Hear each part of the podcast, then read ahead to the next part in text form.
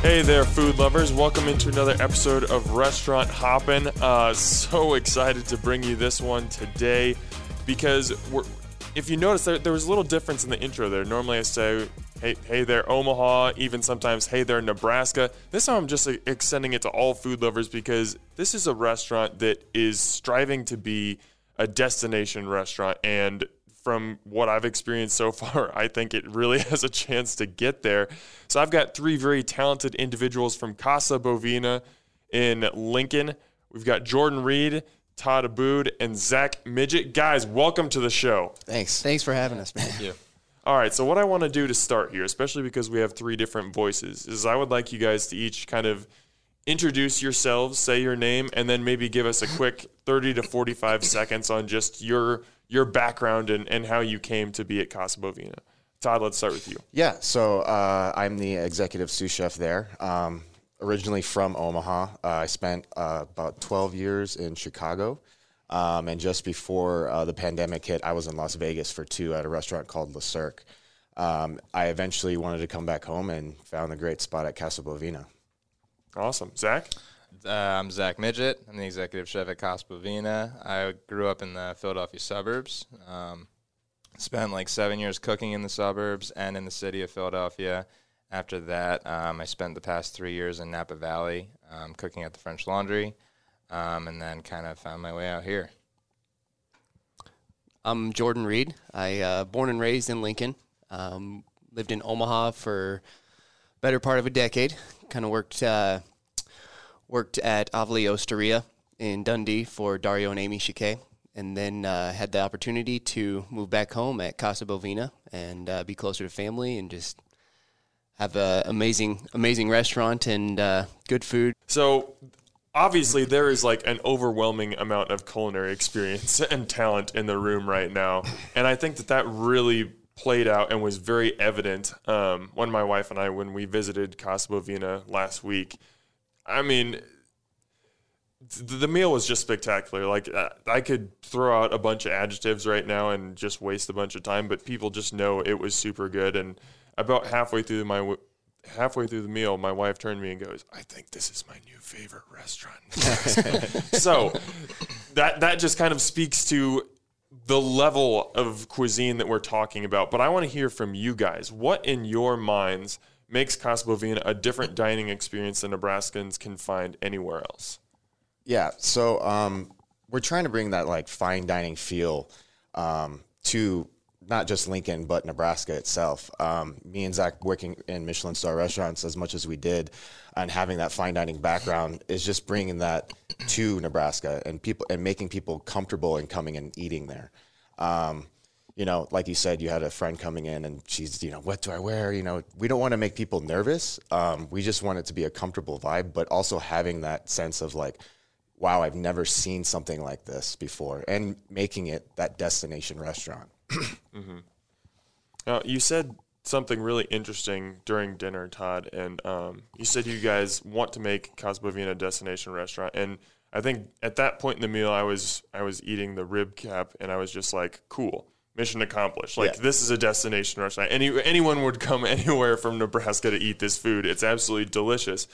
But then you said that you thought it could be a national attraction, a place that people outside of the state and even the Midwest would come. Yeah. And I think if you said that to someone in like New York or San Francisco, that, that people would travel to Lincoln to eat, they Yeah. might think that's crazy. But why do you think that's possible? I just think it's from what we're doing and like what we're going to accomplish. Like, just we're never it, the menu's changing every day. Uh, you know, working with the team that we have, um, it just seems like it's it's a reachable goal for for us right now. And I think we've kind of seen cuisine start to spread out across the country a little bit more. It's not just in those major, you know, food hubs that are traditionally known as like, you know, the the pillars of food in America. I think a great example is uh, Gavin Kaysen in Minneapolis opening up Spoon and Stable. Minneapolis is not known as a, you know, a food destination, but you've got a Michelin Michelin star chef Yeah. Choosing that location. I think he even left New York to go there. So mm-hmm. I don't think there should people shouldn't look at you know boundaries when it comes to food. I I feel like to fully introduce this restaurant, we need to talk about certified Piedmontese as well because those Casa Bovina and that brand are just linked together. Jordan, can you kind of explain everything that's going on just between certified Piedmontese and the restaurant and really just the entire campus? Absolutely. So it's fun. Like every day we when we show up, it's uh, one of our little jokes or something we say is like, "It's a great day to be backed by beef." You know, um, it's uh, just an outstanding company. Um, the Peds are the owners. Tom and Rhonda are the mom and dad, um, and Shane runs their uh, beef side of things for certified Piedmontese. Um, we have about five different ranches, kind of all out in western Nebraska. Um, that we are the, uh, I guess, like the largest, one of the largest producers of uh, the Piedmontese breed, which is really cool. Um, it's an Italian breed of cattle. Um, raised right here in Nebraska. So it's it's no steroids, no hormones. Um, they're all grass fed. Most of them are kind of around that aquifer out there, about, around the Ogallala aquifer. There's something about that that just makes this this breed just outstanding and just just a, a grade above above anything else, really. Mm-hmm. Um, it's it's leaner. It's uh, it's more leaner of a beef. It's uh, it's really tender too, and um, it's it's just an amazing amazing product, amazing cattle to work with. Mm-hmm. So Jordan, I think you're probably the the best one to ask this. You were there from the very beginning. How did Casa Bovina kind of start to come together? It's about a year old now. Mm-hmm. I, I, I want to say it was last. August um, that the restaurant opened. H- how did you kind of come into that story, and what what was your introduction to the restaurant? Sure. So uh, I, I, had worked with uh, the certified Piedmontese product in the past. Um, and you know didn't really think much of it. Uh, you know, I knew it was a great product to be working with, amazing steaks, but it it kind of just came about. Uh, my good buddy Joe Finnegan, um, he was kind of he kind of put the bug in my ear um, a little over a year ago. Kind of told me about this this project that they were going with. They were building this whole new campus on the uh, northeast side of Lincoln, right off the interstate. And uh, I was like, "Cool, that's awesome, man. That sounds like a great concept." And then uh, uh, ben Maides got involved with it, Chef Ben um, from Au and uh, kind of was talking to them a little bit. And, you know, they extended me an offer to kind of come back to Lincoln and uh, uh, start up this new restaurant, kind of this new concept that Lincoln hasn't really ever seen before. Um, you know, to kind of do a, a, full service fine dining in Lincoln. It was kind of unheard of. you know, a lot of people, there were a lot of, of people that were saying, you know, there's no way that's going to work. You know, Lincoln's kind of a chain town um, a little bit behind where Omaha is in the restaurant industry. So that's something that we were kind of looking to. It was a fun challenge, I guess, to kind of set the bar a little bit. Well, I was going to ask, like, what's that balance between excitement and intimidation? Because on one hand, it's like, hey, I get to introduce something brand new to these people. And if they take it, they're going to love it. But there also has to be a little bit of reservation where they're like, but are they going to take it? Are they going to understand what we're trying to do? How, how, did you balance those two things as you got started? Uh, it's a challenge, you know. Uh, we we don't all three of us here, you know. We we love a good challenge. Um, if you want us to do something, we uh, we kind of take that and just kind of run with it. So, um, you know, Lincoln's been really receptive to us. Uh, we couldn't be more thankful for the people that are coming in and just giving us an opportunity to kind of do our thing and kind of show them a different level of of restaurant and what what awesome food can be. You know. Mm-hmm. Um, yeah, there was a lady that was eating at the chef table that looked at us. She came up. Well, a lot of people that eat at the chef table come up to us and say, "Thank you so much." Uh, but she said, uh, "Well, uh, Lincoln open uh, welcomes you with open arms," which was pretty nice to hear. So they're Lincoln is very receptive to us right now. That's beautiful. well, I think something that you guys do that's so smart is you really highlight the certified Piedmontese steaks and Nebraskans, we're familiar with steak. Yeah. so that's something we see that on the menu and we're like, okay, I'm in. And but then they come in and then they can, you know, they can have fantastic steak, they can have fantastic sides, but they can also get some pasta. Mm-hmm they could get duck. They could, if they really want to go crazy, try a tasting menu and see how great that is. So you're kind of giving people something that's familiar, but then offering them opportunities to expand their line of thinking. And I think that that's a really smart way to go about it. Yeah, and I think that's making people feel comfortable. We have the you know a la carte menu if you just want you know salad, pasta, steak, or you know just want to do a steak, and then we also offer the two tasting menus, the chef tasting, and then highlighting the Piedmontese beef. Uh, we have the beef tasting also, so lots of options there. really Right. gives you like a opportunity to make kind of whatever you want of the night. Like we got, we do have our regulars that we're seeing some familiar faces coming in. You know, over the course of this last year, we see people that are coming in every week or every other week.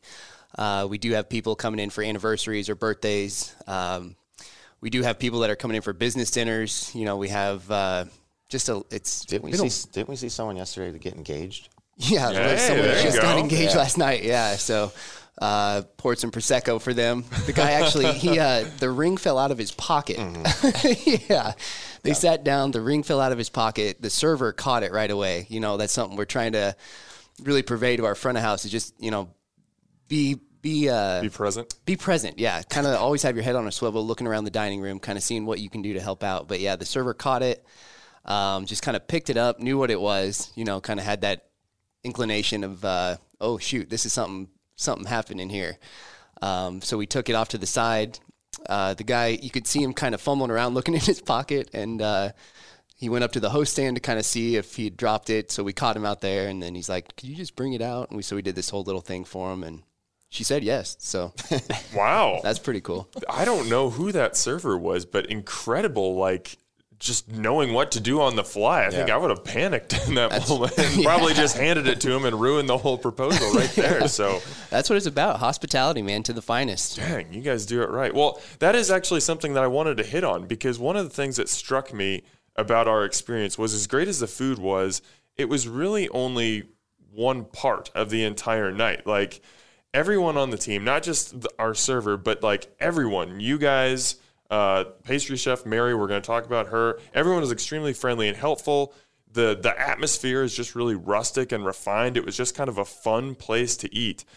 I think when most people think about visiting a restaurant, the first thing they think about is food. And I would certainly drop myself in that bucket as well. But how much does service and atmosphere play into the diner's experience and how much intentionality was placed into those areas when you were kind of creating Casa Bovina's experience? Jordan. Well, um, something I learned from my mentor was uh, there's there's two ways about it. So there's service and then there's hospitality. Um, service is like what you provide, you know, what you what you do for someone, and hospitality is how you make someone feel. Um, so we're all about the hospitality, from like the ambiance to you know how we how we set the table that first little view that you get right when you walk in the restaurant. I mean we have this open kitchen design so that's the first thing you're going to notice is this beautiful beautiful you know clean uh, amazing kitchen kind of just in the background there. Um, the way that our host greets you when you walk in um, just kind of there's there's those steps of service or to the hospitality that we're trying to focus on just to make our our guests just feel you know comfortable you know we don't want it to be stuffy or to have it feel like over pretentious or you know that that um, kind of cold coldness to it. You know we want you just to feel inviting you know? That's kind of what we're really shooting for. And then uh, our chefs here they come up with a new like a first bite every day like a new amuse amuse bouche just to say just like a thank you from the kitchen just to our guests just thanks for dining with us you know sit back relax let's have a good time kind of thing Yeah, we've been we've been going with the uh, amuse bouches pretty hard. We have the um, so if you get the chef's tasting ones, if you do the beef tasting, you'll get three assorted beef tasting amuse bouches, and it's just kind of like a surprise or a gift. And every single one of them has beef in it of in some way or another. Um, and we do the same thing for the chef's tasting one, and then we give every diner that or every guest that just comes in, they get one as well. Um, so it's just like it gives all the gar- the salad cooks a creative outlet to come into work and do whatever they want from a culinary aspect. I mean, they have full creative freedom to do whatever they want. Um, so it's just a cool thing for the cooks. It's a great thing for the guests. They sit down and they just get this array of single bite things that are just fun to eat. I think you guys told me when we came in the other night that some guests they're just the the idea of an amuse bouche is a little bit foreign to some diners in Lincoln. so some some guests some guests get it at the table and they're just like, wait a second. I didn't order this. What is this? And you're like, no, no, this is a gift. This is like a this is a warm up Yeah. to what's coming. Wh- What has that experience been like? Being able to introduce like this concept of an amuse bouche to diners. I think it's pretty fun. It gives us more creative creativity, you know, changing it every day. Um, some people like to, they don't think it's edible because it's so pretty.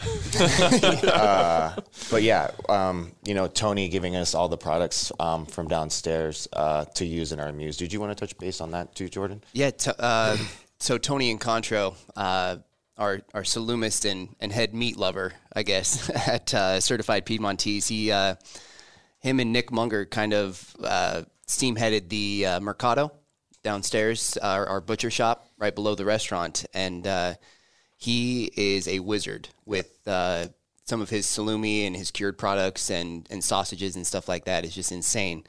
Um, he does have. If I can kind of plug him real quick, Go for cool. it. Yeah. So he has By this uh, this value add program in the works right now. Um, so Certified Piedmontese is building him a uh, salumeria right next door. Um, it's going to be the first Nebraska USDA salumi facility. So the first one like in the nation um, to do that. Well, not in the nation, I guess in the Midwest um, to be certified USDA. Uh, he's featuring artesian salumi, charcuterie, um, and is all certified Piedmontese, all beef, dry cured charcuterie line. Which that is, there's no other charcuterie line in the country that's going to match what he's trying to do right now, and it's it's absolutely amazing. Um, of course, he's doing some smoked beef sausages, some beef bacon.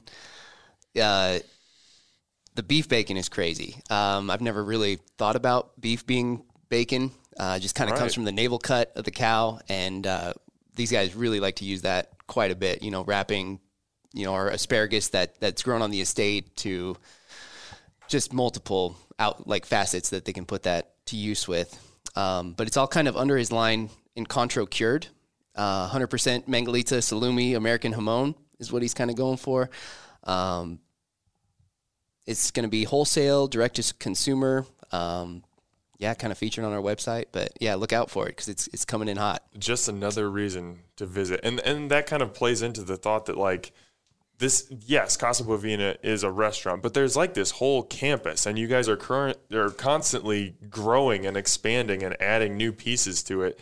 And I, I'll give a plug as well. I want to give a shout out to the Mercado. Like you talked about, it's um, kind of a a, market Yeah. un- Yeah. underneath the restaurant that you can go to before or after your meal. Probably going to want to go before because I think it closes at eight. But the really cool thing about it is there's so many like refrigerated meats and pastas and cheeses and stuff that like you probably don't want to buy and then take upstairs to your meal. But you can buy that stuff and then store it in you guys' cooler and then just gr- ask your server to grab it after the meal. That's what we did and it was awesome. So I just want to give a quick plug to that back to the restaurant. All right, uh, Zach and Todd, you guys both came to Casa Bovina from you know far away. You were working at Michelin star restaurants, like you like you said. Yeah, Chef Zach was in California and I was in Las Vegas. Right, right, exactly. How did you become interested or even aware of this opportunity, and how were you recruited to to leave these places and, and come to Lincoln? Uh, truthfully, Shane Shane's the owner of uh, the beef company. He had reached out to me on LinkedIn, um, and then we kind of set up an interview. I flew out, uh, we did a tasting, and then uh, we went on from there. Um, so Yeah, I mine's a little bit more simple. Uh, my mom actually lives like right up the street. Shout out to mom. uh, and during the pandemic, it was uh, Las Vegas Strip got hit pretty hard. Um, so she told me you need to go check out this restaurant called Casa Bovina. Everyone's talking about. it. I'm like, ah, I'm not moving back to Lincoln. You know, I want to stay in the big city. So sure enough, I came down. I flew out. Uh, I got an interview, and it's just seeing the facility, as you know, um, it was just amazing. And no one, even me being from bigger cities, like I've never seen anything like that before. Um, so yeah, and then I heard they were hiring this talented guy from the French Laundry. So I was like, all right, something's happening here. So uh, yeah, we both we joined the team, and it's been it's been working ever since. Uh huh. Um, I mean, it goes both ways too. It's it's very. Uh, I'm very grateful to have Todd and honestly such a great team. There's there's literally from the Mercado and the Salumi program to Jordan to Todd to myself, we all have like 10 years of experience, and it's just really cool because we all don't know things we don't know. So Todd's bringing things to the table I don't know. I'm bringing things to the table he doesn't know, and from a culinary aspect, and Jordan has very knowledgeable about our pasta program and has been amplifying that. So um, it's just and the front of the house Jordan handles too, which me and Zach both have no idea what's going on. yeah. just wh- wherever we're needed. Um, it, it is really cool to see the evolution of where this restaurant has gone. Um, I mean, we started out on a great foot, obviously, with Chef Ben. Uh, and then it kind of just kept growing every week. It seems like it just keeps evolving, getting better and better. And then we get these two very talented chefs coming in, and it just takes it to that next level. It's it's crazy to see. Just when you think like, okay, how how how much better can it get? Like, I just get surprised every day coming in. It's like they're doing something new, something cool, something innovative. Um, they always say innovate and elevate, right? So let's just let's just take it to the next level. Let's see where we can go. So Zach, you're you're working at the French Laundry, and you say you come in and you do a tasting, and then you were convinced that this was going to be a place where you would leave that very well respected restaurant and come to Lincoln. What was it about that experience that made you take that leap? Um, I mean, for me, it was just uh, about quality of life. Um, cooks, you know, Todd knows we, we kind of, growing up as a young corner and you kind of just grind really hard. Um, you work a lot. And uh, it's and not saying that we don't do that here, um, but it was just kind of like a way for us to kind of create our own, curate our own experience instead of necessarily being, you know, told what we have to do. Yeah. Um, just to touch base on that, I think um, that's why it's so great because you're not told what to do. And I think when you are growing up as like a young culinarian, you're working for a celebrity chef and you're never getting the credit for the work that you're doing. Yes, it's a, you know, chef such and such's restaurant and you might create a dish. Well, that all that, you know, publicity that that dish might get goes straight to him and not mm-hmm. you. And for here, we're actually getting, you know, what we're doing there, we're getting credit for it. And that, I think that's that's great for you know as much as your work you're actually getting credit for your work That is a through line that I've noticed in my conversations with you guys is just the amount of creative expression that is allowed, whether it is on certain dishes, whether it's a style of service, whether it's an employee wanting to open up a saloon. Saluma, Salumeria. Salumeria, a word that I've never even heard of before uh, before today. Like, how unique is it? And you kind of just touched on this, mm-hmm. Todd, but how unique is it in the restaurant world to just have that amount of creative freedom to really just kind of try whatever you want? It's pretty rare. yeah it's rare It's really fun, truthfully. I mean, we just we literally go into work and we're like, "What do you want to do today?" we just put a duck dish on. Like the other day, I was Todd, "What do you want to do?" And we just stood in the walk-in for five minutes, and you, we actually gave it to you that night. yeah that was the first time we you were the first person to eat it The- Well, that- it, it, it passed with I flying that colors. happen. Yeah, I saw that happen that morning. They were they were talking about what they were going to serve you when you came in, and yeah, they literally put that together in the afternoon because they had some product ready to go. So they were just walking through the line, saw them writing their notes, and they're like, "Okay, let's see how it goes." Okay, so th- this is something that as a food nerd like me, I just geeks out over. So what what is the process? Like you guys determine, okay, we've got some duck in the walk-in. What's the process of going from we identify the protein that we're going to use to here's the final dish that we're going to serve the guest? Well, this is a this particular situation was a little unique. So we basically got in a bunch of uh, Muscovy and Rouen ducks, um, and we put them all in a charcuterie cooler and aged them for a month. So that was while that happened, we took all the legs off, um, and we ran duck leg for about three weeks. And then today, the day that you came in was the day that you know they kind of hit their peak in the ager. Um, so we were kind of the protein kind of told us what to do. Um, so that was a unique situation. Um, but other times, I mean, you find inspiration just by walking out in the garden. Where where uh, we just started a garden outside. Right now, there's probably about eight rows right now um, with room to grow. Um, but I mean, that's how I was brought up to cook. Is you just kind of walk around the garden and and find inspiration from that.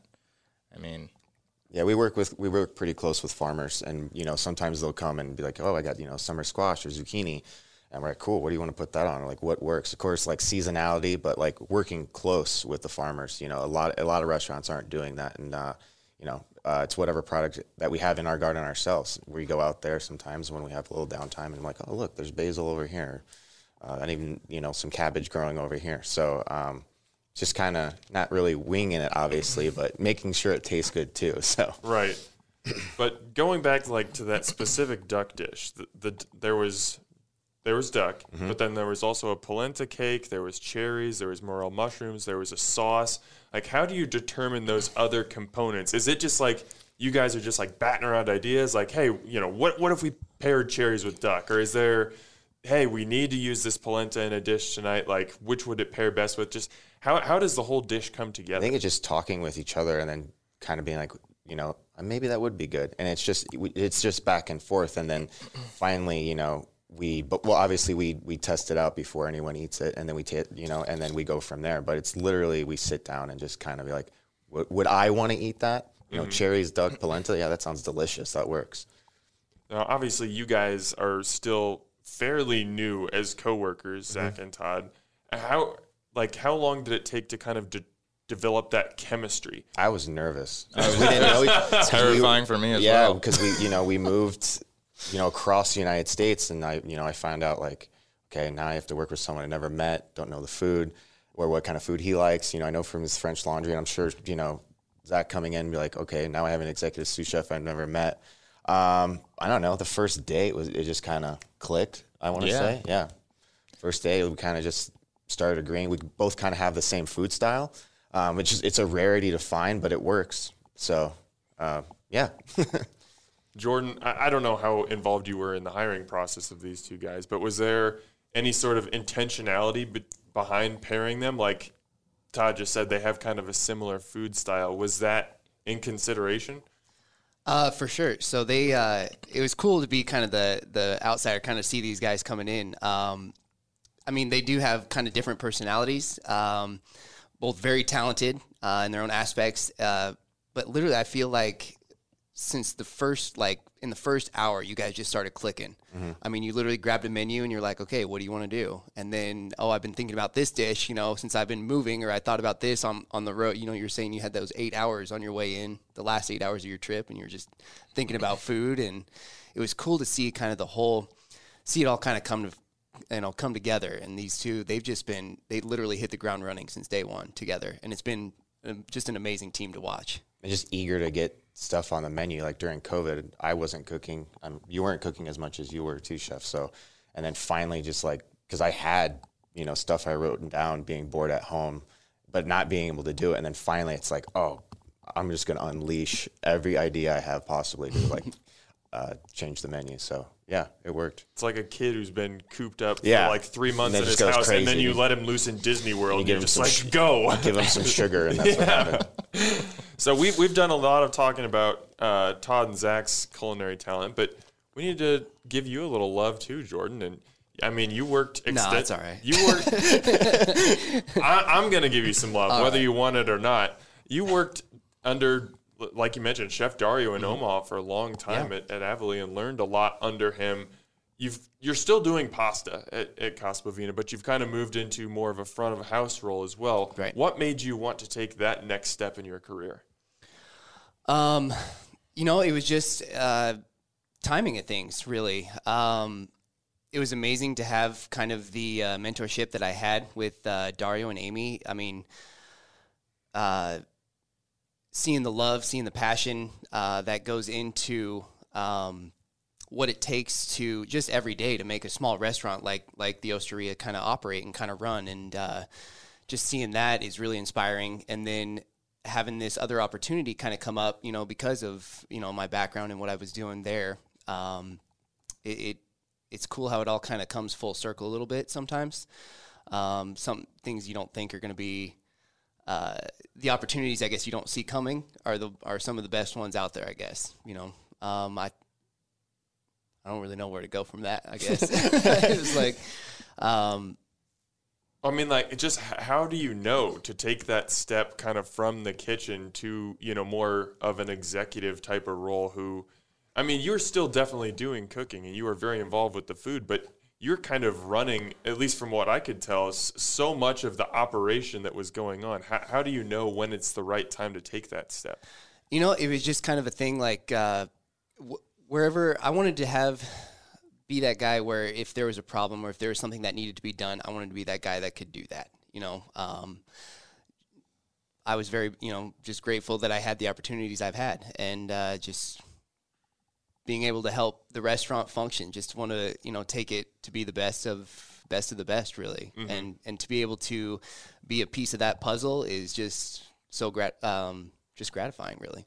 Now, looking at your cooking specifically, all the plates and all the dishes that come out of the kitchen are beautiful. But I think the showstopper and the thing that everyone notices is when Jordan brings out the giant wheel of cheese. Oh, yeah. and starts wheeling that thing around the room, and then you know something special is about to happen. It's a thing of beauty, man. So I'm just gonna just give you the microphone and let you explain the tajarin dish and how that came together, what it is, and what makes it just something that I would recommend anyone go to Casa Bovina has to try. Yeah, the, the Tajarin Dalla Forma. Um, so Tajarin, it's a uh, uh, noodle kind of specific to Piedmont. Is kind of where it originated from. So that's kind of cool because that's where our cattle is from. Um, it was just kind of a a brainchild. So we have these culinary meetings every week, and Shane, our owner, he kind of put the bug in our ear, and um, really, I mean, he just kind of said, "See if you can make it happen." And it's something I had seen in the past before. You know, something I've talked with Dario about. Something I've like, uh, you know, Piero. Something that him and I had always talked about a little bit, and uh, it was just. You know, like these guys were talking about earlier, being backed by a certified Piedmontese, they they were just giving us the opportunity to take these ideas and just kind of run with it. So, um, we were able to bring in a full wheel of Parmigiano Reggiano from Emilia Romagna, and uh, we cracked it open. Um, and literally, we just kind of experimented, but literally from the first pasta that we put into that wheel, it just worked, and we were like, okay, this is going to be a hit. Like we know this is going to be something outstanding that people around here have never seen before. So, and and this is me presenting it in barbaric terms. I'm sure that you, as a culinary professional, would explain it much better. But for someone who hasn't seen this dish, basically there's a giant wheel of cheese that's cut open. It's heated up so the cheese gets kind of melty, and then the pasta is tossed into it and mixed around so the cheese is like the sauce, mm-hmm. and then it's just nested beautifully on a plate. And it, it's fun to watch. It's performance theater, and then it tastes even better than it looks. So it, that I mean, that's like I said, all the food is great, but that that kind of adds that. That's the showstopper. Yeah, right that's a, that's a theater element as well. So we just uh, we just had this event. When, when was it? Monday night. Uh, Todd and I were working the tajarin station, um, so that was a lot of fun. We were we were I don't know. We probably pushed out 70, no 80, 85. 85 orders Oh of this my Tajarin. God. Yeah, all in one There was a line. Yep. So, So that I was, was literally on the burner passing him pasta, and he twirled. He was twirling eighty-five of those plates. I got I got okay at it. Yeah, yeah, yeah, that's good. That'll give you some experience. Yep. All right, another critical component of the restaurant that I feel like we have to hit on uh, before we move on is the pastry chef, Mary Patterson. And I became aware of Mary a couple months ago, I want to say. I had Chef Ben Maides on this podcast and with a couple other guys, and I asked them who are like some of the rising culinary talents in Nebraska that we need to be aware of. And immediately, Ben said Mary. And I was like, oh, okay, I haven't eaten her food yet, but she's on my radar. And now I can fully say, after having her desserts and jams that she makes, phenomenal. I'm just, just tell me about Mary. Like, have you guys seen, a, especially at her age, just a talent like that that's able to do the things that she can? She's a badass. yeah. That's probably the best way to say it. I have. I haven't. I have. Uh, she's amazing. Uh, she comes up with things just like us every day. Uh, her plating is very, very, very beautiful. Um, I don't know. I don't. I don't. I don't know where she gets it, but yeah, she's she's fantastic. I think she's mentioned to me that she gets it from her morning walks around Lincoln. She lives Really? in downtown Lincoln and she walks around through the parks and stuff and, th- and thinks about food. Um, that's where she gets her inspiration from. But one of the most, uh, I guess, interesting parts for me is the fact that she's self-taught, Yeah. and she I'm, she's only been baking for I don't know what three years. Yeah, I think so. Yeah. It's for me, it's incredible because I came here and I was like, "Oh man, I don't know anything about pastry, and this is going to be a really t- challenging thing to manage." And then I looked over there, I was like, "All right, That's taken care of. Pastry's covered, yeah.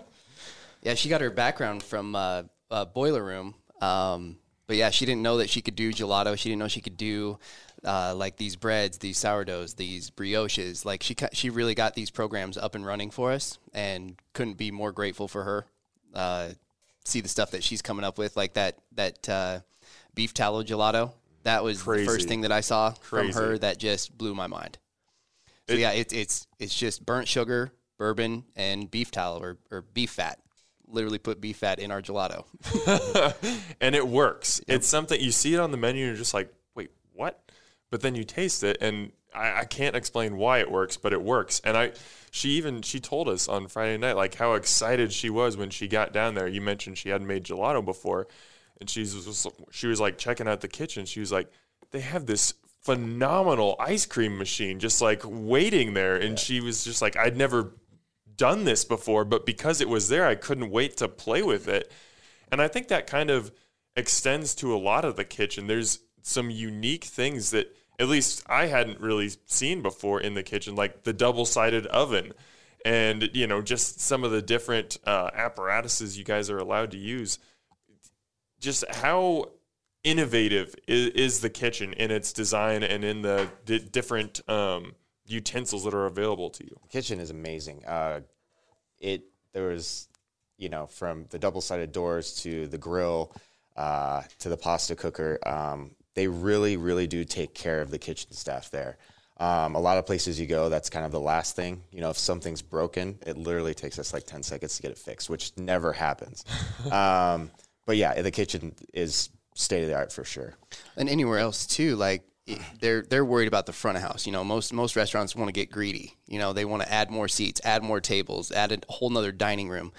Whereas here, it feels like it's it's literally about the kitchen. You know, how can we make the kitchen better first? Because that that's the heart of the restaurant. You know, For us, it's it's just. I mean, it's a culinary playground. Yeah. We we have all the tools and resources to literally do whatever we want. just I feel before we got here and we got where you saw our grill um, we just got a s- we just put on a smoker attachment to it Oh, goodness. yeah literally so, this morning. yeah me and Zach were putting it on this morning there all right we gotta go Oh man, oh that just gives me more reason to come back. I can't wait to see what you guys do with that. so, kind of speaking about the design of the kitchen. Now, I've not been to Le Cirque or the French Laundry or probably many of the places you guys used to work. So, I'm not sure if you guys are used to working in open kitchens.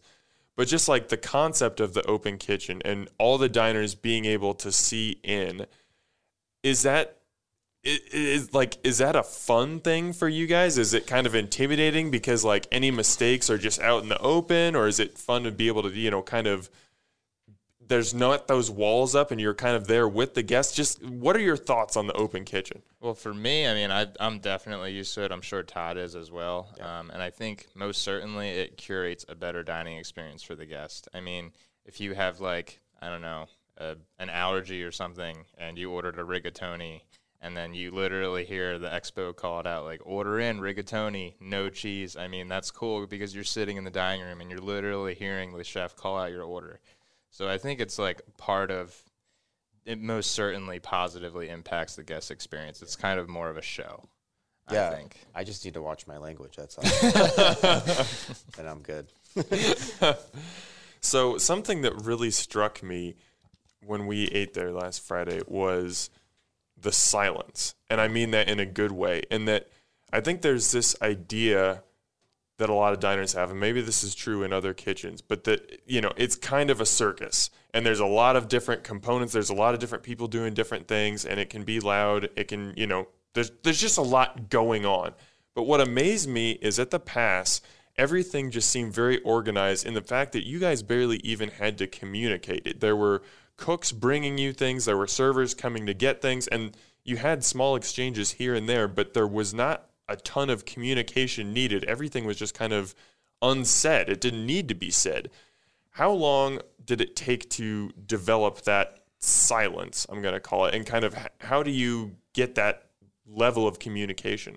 Well, for well for me, chef, uh, was you know a lot of the our cooks that were coming in weren't used to that regiment. We were because we we came, we came from that, so not slamming the oven door, um, not shouting, you know, um, not putting tongs on the oven, not you know cracking a pot or a pan because we have guests. It took it took a you know maybe a month, but now everyone has a job and they know their job, so it, it should be quiet, and we we preach that a lot. Well, when you guys put down that cloth right on the pass, that it's crazy how that little detail makes such a huge impact on everything else. So right at the pass, you know, right on the ticket line where they're serving the food, to, you know, before it goes out to our guests, you know, where they do all their plating, um, it's just so loud on that marble. Like when when those ceramic plates are are hitting the marble, you know, you hear that sound. So I mean, these guys just are like, well, why don't we just put down a you know Tablecloth. tablecloth, and it, it really reduced all the noise and all that extra ambient sound. And it's crazy how those little details make such a huge impact on things. And that's how service should be. It's kind of like you're getting ready for your meal, you know. So setting the table, setting the tablecloth. You know, you see all the little garnishes that we have on Zach's side to my side. Um, so it's just that idea, like get ready for dinner service. We are also getting ready for dinner service too. So tablecloth, spoons are ready, everything's clean, wiped down, and then you're we're ready to ready to rock. Uh, it was so quiet and composed that during service, and th- this was near the end of service, so things were kind of starting to wind down. But Jordan and Todd, you guys were having a discussion about a rabbit dish, and Todd, you mentioned that there were like 14 different touches on it, and so it was it was really. It was an interesting process to put it together at the pass, but you didn't want to change anything about it because it was a great dish. So I, I'm just curious, what is that balance be, between creating the perfect dish in your mind and creating something that is re- replicable during the heat of service, so it's not slowing down everything else that's going on? Anytime in your dish, it's trial and error. Um, you have an idea in your head. Chef Zach will have an idea in your head, and we agree on it. It's, oh, it's great. And then you get into service. It's like, wow, this is like a you know 12 minute pickup. like we need to rethink this. Um, so it's literally just trial and error. Um, but you know, if it is still a 12 minute pickup and it looks beautiful and it tastes great, then it's a 12 minute pickup. you That's know? just what it is. yeah, that's just what it is. Has has there been a time where you've identified it? Hey, this is a 12 minute pickup, and we don't have time to do it, and you've made adjustments on the fly. Yeah. A lot. uh, yeah. Um, some of our bigger steaks, um, we we're actually um, you know making sure that it's temps. Um, the guys know that you know season racks or certain things that they need, tools they need. Um, definitely changes, but um, that's you don't know until you get into service. Well, and when Chef Zach first came in, the menu was literally double the size. So Ah, yeah. that was one of the first things that that these guys did was they cut the menu in half to make it more executable, to make sure that every dish is perfect going out to to the guests, to make sure that they have an amazing experience for every every last bite. How many items did we go down? We went. Went from 44 to 22. Yeah.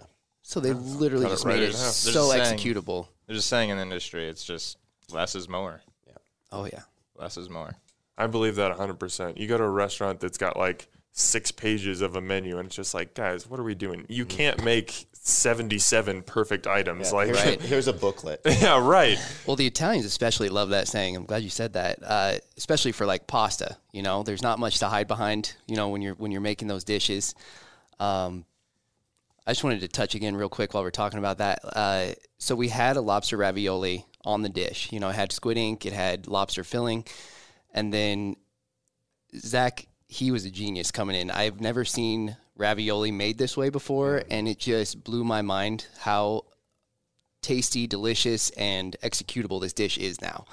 Um, the way that you inlay the the squid ink now on top of it instead of uh, using the extra dough and like like zero waste on it now. So it's it's absolutely perfect. Like I've never seen that before. So I'm always just excited to see what these guys are coming up with. using every part of the lobster too with that to the you know taking the shells and not throwing away to making a lobster stock uh, we make something uh, that gets mounted in that stock so uh, it's a sauce on the plate with coral butter so we use coral uh, lobster roe uh, it gets folded into the butter and that gets mounted into the stock so it's like every single part of lobster is used So there's no waste on that dish That. That's what's fun is to see the different, just to take it to that next level. You know, it's it's so much fun to watch these guys work. That is a great example too, because that whole dish started from a bunch of lobster tails that we had in the freezer, and we were like, "Oh, what are we gonna do with these?" And They then inherited Todd, that. Todd broke down lobsters every day for like a year at one of the restaurants that he worked with, so he was super good at that. I knew the I knew what we were gonna do with the pasta, and then this whole thing came together, and that's one thing we actually haven't changed for the past three months. that's gonna probably stay on for a little bit yeah It's delicious. I mean, why would we change it? I knew this podcast recording time was going to be a mistake. We're recording at 11 in the morning, and I haven't had lunch, and now I'm just like Yeah. beyond starving. We're talking about lobster ravioli, and oh man, Come back is- with us to Lincoln for staff meal, for family meal. Oh, I wish I could. I don't know if my bosses would appreciate that, but maybe we'll see.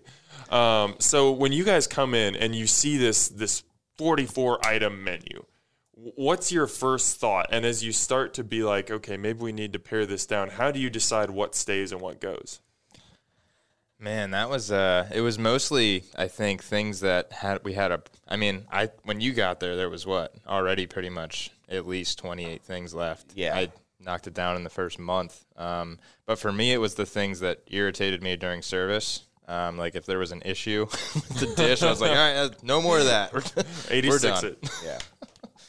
Um, but yeah, I mean, I just knew it needed to be simplified. Um, it's just it was too hard to.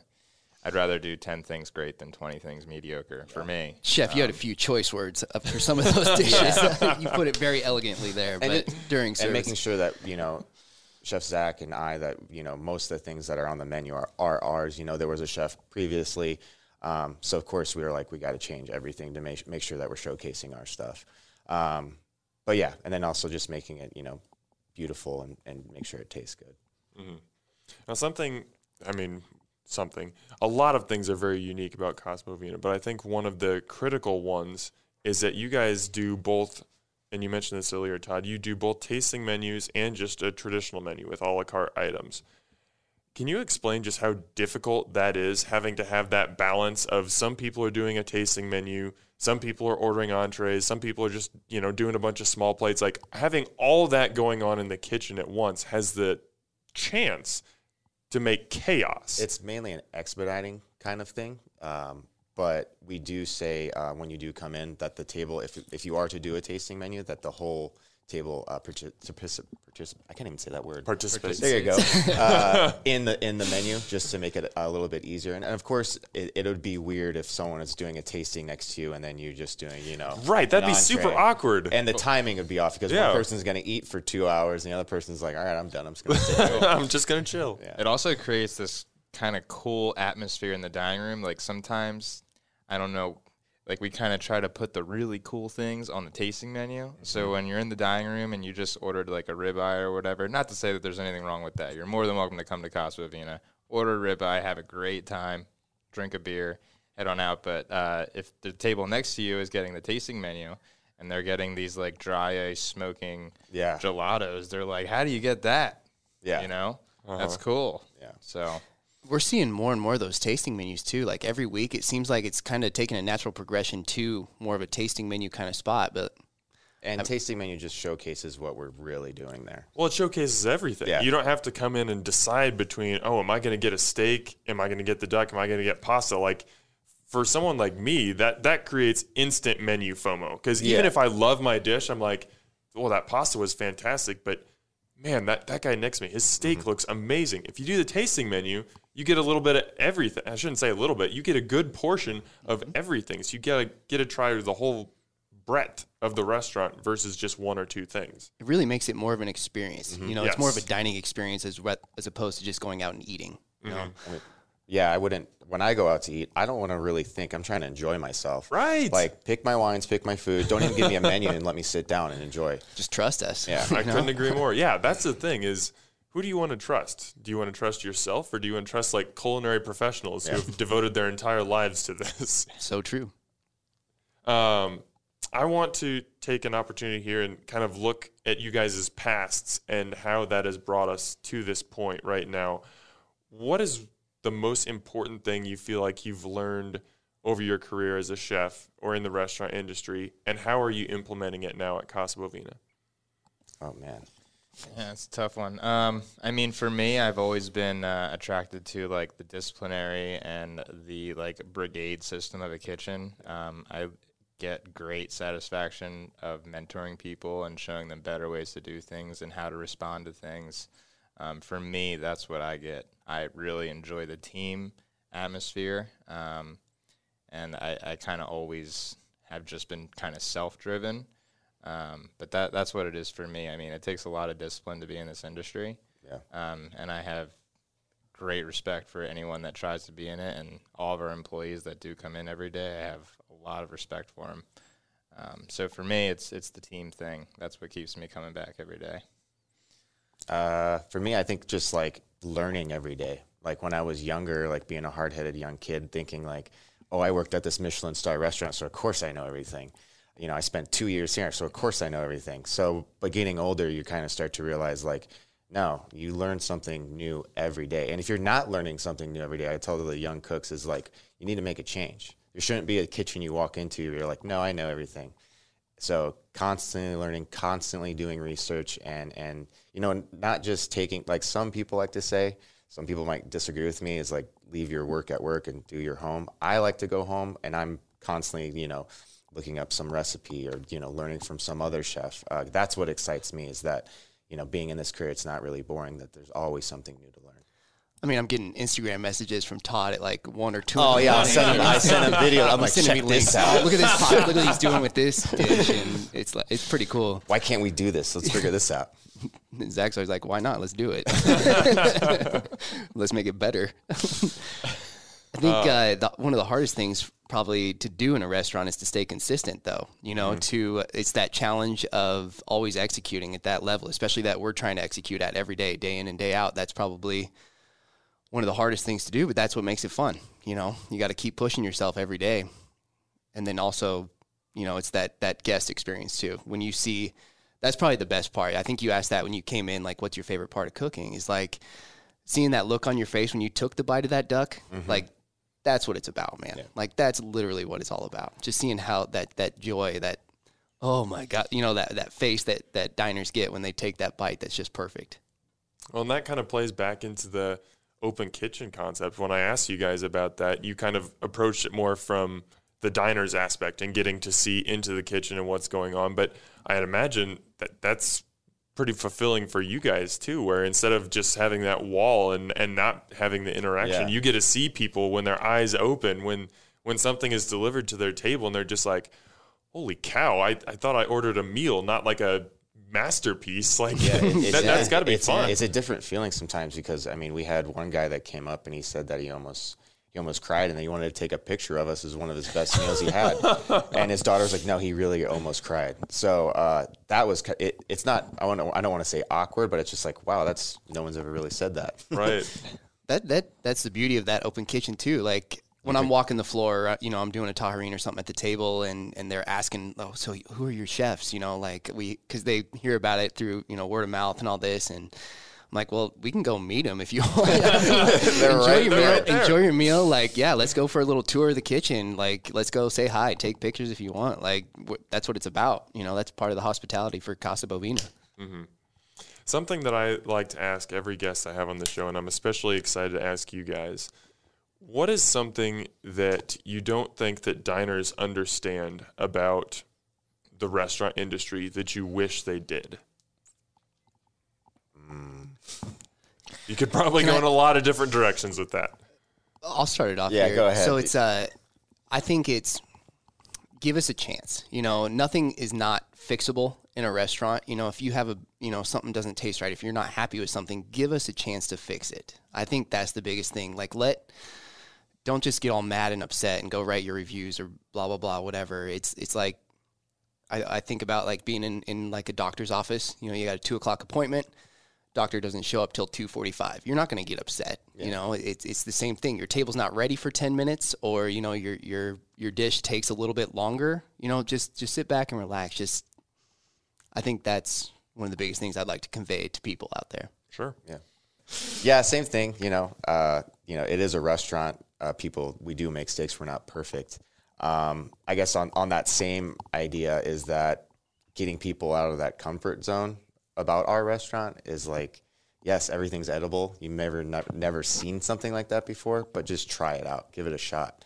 And you know, if if you're a cheeseburger and kind of guy and potatoes, there's plenty of restaurants in Nebraska you can go. But if you want to experience and see something you've never seen before, come to Casa Bovina. Right. You can also order amazing cheeseburgers on certifiedpiedmontese.com. Shout out. Man, The best steak. we are working with a I've true ever had. professional right here. love Look at my that. love this company, man.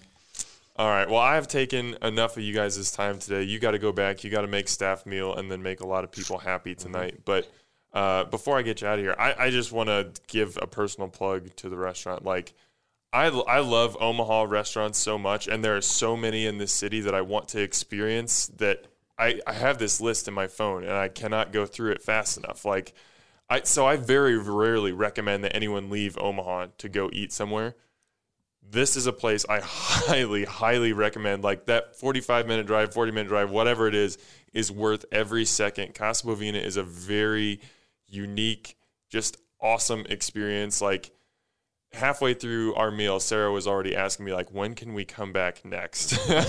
and I think that is, that's the ultimate thank you, I guess, that we can try and express to you guys in, in what you've done. I know you know, we, we played on a lot of the positives today, but I know that it's a lot of work. I know that there's a lot of stuff behind the scenes that diners that I don't know about that you guys have gone through to get to this point. So I just wanted to commend you, let you know you're doing a great job, and say thank you for your hard work and thank you for taking the time to come on this podcast. Yeah, thanks today. Thank you. Thank you very much. All right, Omaha, as always, thanks for eating with us.